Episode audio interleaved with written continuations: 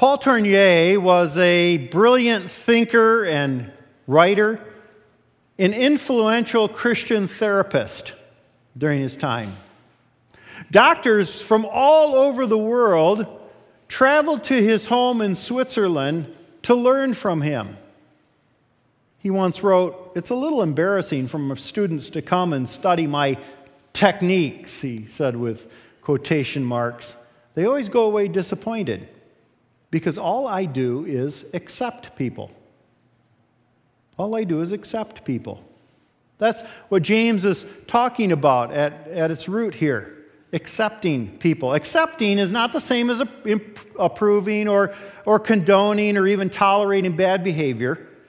Acceptance is an act of the heart by which we recognize that despite someone's behavior, he or she has value in God's sight. And we honor that. But this can be a hard thing to do. And the early church found that out. So, James, a leader of the church in Jerusalem and its scattered offshoots, takes time to address this important issue. James seems to be expanding on the last couple of verses of the previous chapter where, where he mentions true religion and also a warning not to get polluted with the ways of the world. And that idea of world, that, that word comes up several times in the book of James, and he has a kind of a specific meaning. The world is that fallen world system that runs contrary to the ways of God and his kingdom. As his brother Jesus taught in the Sermon on the Mount, and particularly in the Beatitudes, Christ reverses our status in the world. We live in an upside down kingdom where the servant is is the main unit of the kingdom, and that's who we are to be serving all others, as Jesus did. So, favoritism and its mirror opposite, prejudice, is a common way that the church could slide into that worldliness. The world loves to honor rich and people and people with good images and neglect the poor and people with bad images. And, and the church could easily fall into that trap. And so James gives the church of his day and ours some principles for combating that. He begins with a principle and a real life illustration. He first says in verse 1 My brothers and sisters, believers in our Lord, glorious Lord Jesus Christ, must not show favoritism. So James kind of starts with a little name dropping the, the name and title of his brother, our glorious Lord Jesus Christ. And given that relationship, that they're actually family, you might expect James to do this a lot, but he doesn't. This is only the second time here uh, that he does that. Why does he do it here? Why does he call attention to Jesus? Quite likely, I think, to remind us of Jesus' principles, which he shared in the Sermon on the Mount, Jesus' practice, seen in the way he dealt with outcasts and then Jesus' call for us to follow him by living more like him. He says, Remember who you are. Remember what Jesus taught. And then he says, as believers in that Jesus who taught that way, who lived that way, and who called us to follow that way, favoritism is out.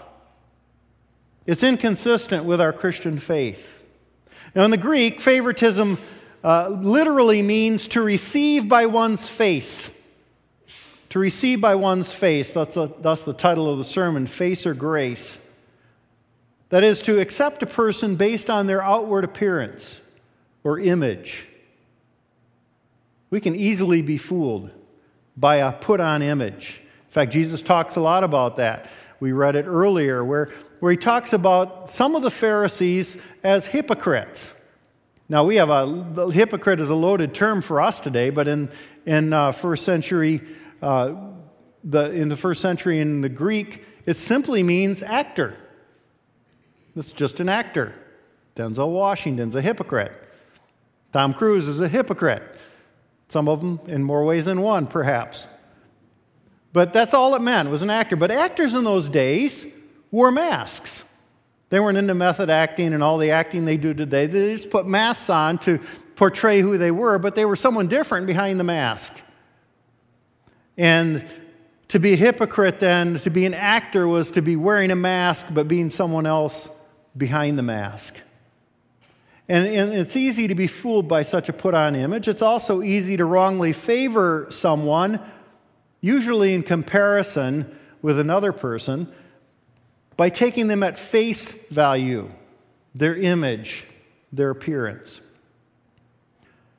And so then James goes on to illustrate this. He said, Let me get you a hy- hypothetical situation, although I suspect it's one he was hearing about in some of his churches. He says, if, Suppose a man comes in your meeting wearing a gold ring and fine clothes, and a poor man in filthy old clothes comes in. If you show attention to the man wearing fine clothes and say, Here's a good seat for you, but say to the poor, You stand there or, or sit on the floor by my, seat, by my feet, have you not discriminated among yourselves and become judges with evil thoughts? The setting is quite likely a synagogue because that's what the word is that he uses. Suppose a man comes into your synagogue. It's actually the Greek word synagogue. It can mean meeting. Now, it could also be stretched to to talk about their church, but what you may not know is that early Jewish Christians often worshiped in the synagogues uh, well into, in, in some communities, as, as uh, late as the fourth century. They were still worshiping on the Sabbath and with their Jewish brothers and sisters in the synagogue, and then going on Sunday into their house churches and worshiping with the church. And we know this because there was a, a bishop that complained in the fourth century that, that uh, the on, on Sunday when he's leading a service uh, in a house church, everyone's talking about the rabbi's sermon the day before. So it's possible that this is happening in the synagogue. It's also possible that it's all happening in the church.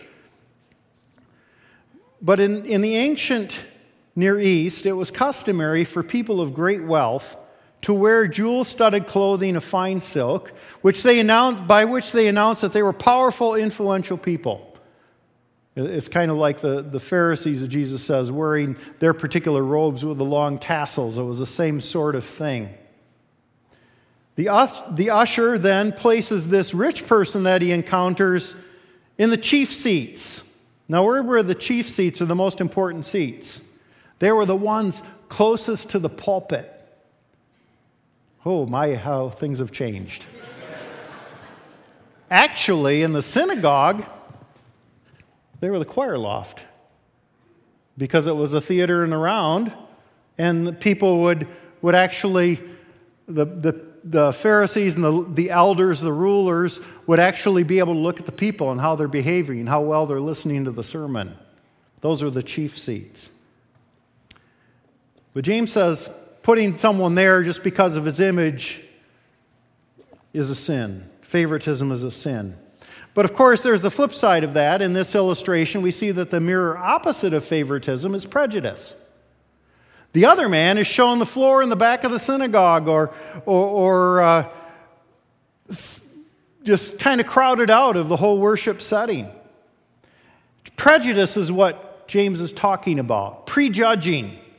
That is, forming an opinion of someone without knowing all the facts forming an opinion of someone without knowing all the facts. Once we start doing that, we're well on our way to saying, Well, my mind is made up. Don't confuse me with the facts.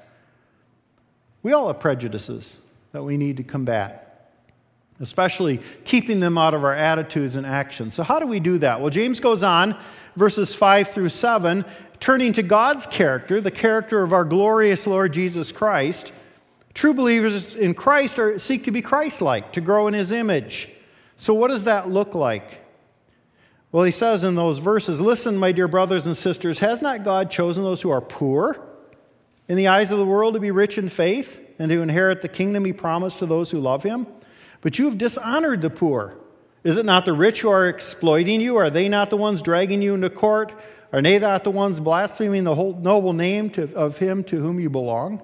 He's going to talk about that more in length in chapter 5.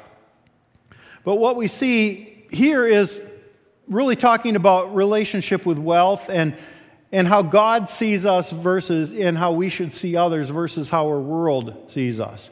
And it starts by, James starts in essence by saying, for God, it's not about human wealth. He doesn't look and see how wealthy you are or what kind of image you have and, and, and show you special favor. God shows no partiality. God shows no partiality. Paul says in 2 Corinthians 8, verse 9, For you know the grace of our Lord Jesus Christ, that though he was rich, yet for your sake he became poor, so that through his poverty you might become rich. The Old Testament often speaks of God providing for the poor. God shows no favoritism. He's not, he's not swayed by human wealth or power or fame or charisma. He's not swayed by face, by image. And in fact, James reminds his readers you know, these wealthy that you are favoring, they're the ones that are persecuting you, oppressing you, blaspheming Christ's name. So if he doesn't judge by face, if his standard isn't human wealth, then what is it? James goes on, it's spiritual wealth. God does not judge by face, but by grace. Not by face, but by grace. He's far more concerned about those who are rich in faith, James says, and who by faith have received his grace. Back to some of the words we read earlier in the service. Brothers and sisters, think of what you were when you were called. Not many of you were wise by human standards, not many influential, not many of noble birth, but God chose the foolish things of the world to shame the wise. God chose the weak things of the world to shame the strong. God chose the lowly things of this world and the despised things and the things that are not to nullify the things that are, so that no one may boast before Him. God's standard is spiritual wealth. And then, along with that spiritual wealth, comes a promise of eternal wealth. A reward awaits those who have this spiritual wealth rather than human wealth. They will inherit the kingdom. I said earlier that James is probably uh, spending a lot of time uh, re- responding to and using the Sermon on the Mount of Jesus to bring about to talk about Christian ethics. Well, here's a clear place where he's referring to it.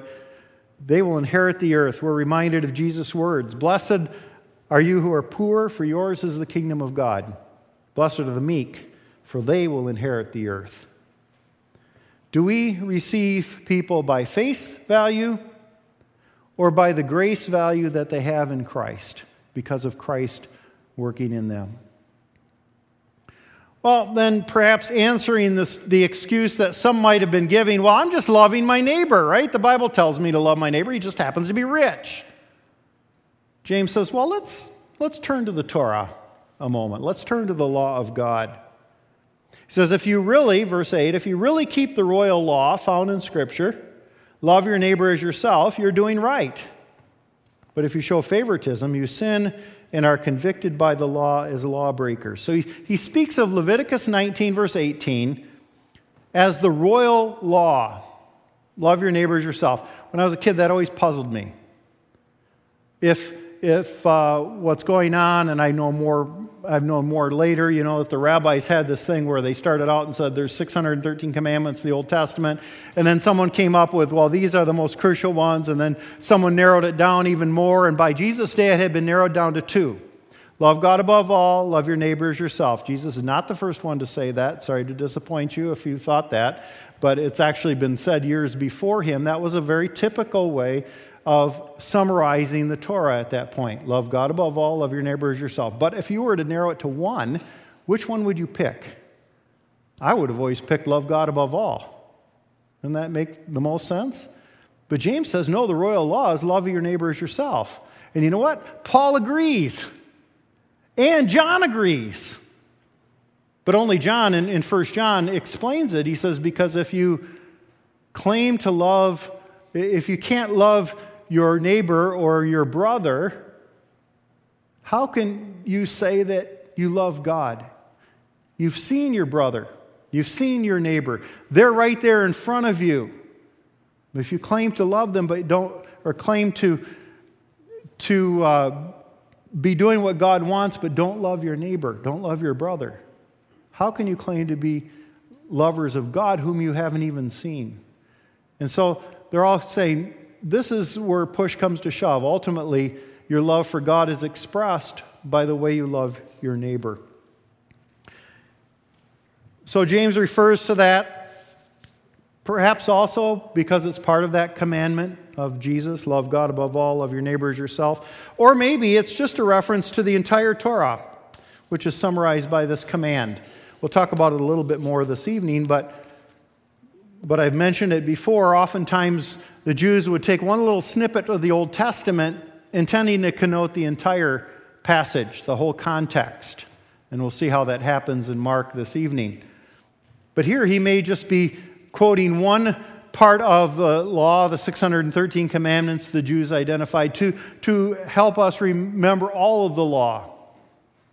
And that's borne out by the following verses that deal with different commands, which are part of the law. He goes on and says, Well, okay, you could, com- you could commit murder, but not commit adultery, but you're still a lawbreaker, even though you kept one out of two. And he seems to be referencing the idea that any partiality as well and failing to love your neighbor breaks that royal law and makes them lawbreakers. In other words, James is saying you can't just choose which laws you want to keep and ignore the rest. We have a tendency to do that, I think. And, and certainly, as James says, favoritism or prejudice breaks the law as much as adultery or murder. Now, we have this tendency to shrug off certain sins and to stigmatize others, right? And so we might shrug off certain sins like prejudice. Oh, that's just human nature. But James reminds us that God takes those things seriously. And of all places, there is no room for it in the church. There is no room for it in the church.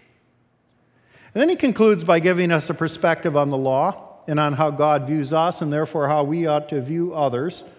Speak and act as those who are going to be judged by the law that gives freedom, because judgment without mercy will be shown to anyone who has not been merciful. Mercy triumphs over judgment. Now, first, James speaks of the law giving freedom, and that's not our typical way we think of laws. But he's referring to the higher law, God's law, the Torah, or God's good teaching about how to live life.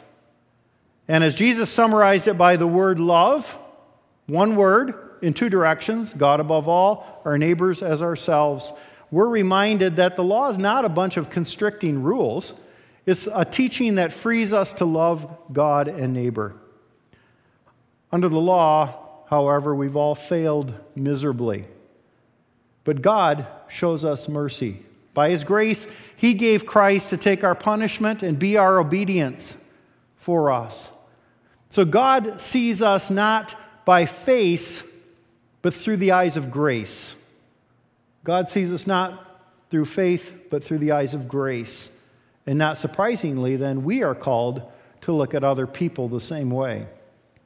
We do so not to keep the law, but to show gratitude for God's grace to us.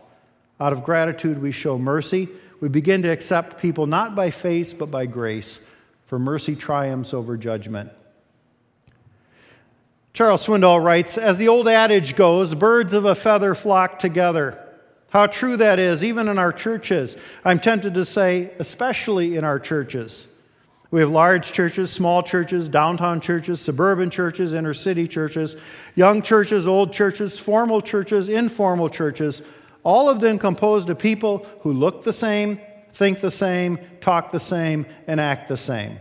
Oh, and they often distr- mistrust, dislike, or alienate the others on the outside of their culture. Why has it been so difficult for Christians to take James' word about partiality and prejudice seriously? We're okay with loving our neighbors as long as we get to pick the neighborhood. But James' words concerning prejudice and partiality should challenge our attitudes and change our actions. In essence, James says, Let Scripture be the, your standard let love be your law. Let mercy or grace be your message. Acceptance is at its heart an act of the heart, in, in, in, which we recognize that despite someone's behavior or how much money or possessions they have or their appearances, he or she has value in God's sight. And we honor that. But as James seems to indicate, this can be a hard thing to do. Now, there are many ways to communicate acceptance to people. One of them is to listen with patience and compassion, to receive them with love in the name of Jesus. Another is to refrain from mental condemnation and judgments, from constantly evaluating and analyzing who they are, their motives, what they look like, all those things that keep us from actually loving them. We must take captive those thoughts of condemnation toward others and submit them to God. And as we draw near to Him, ask Him to love through us. Let's pray. Father God, we thank you for your word.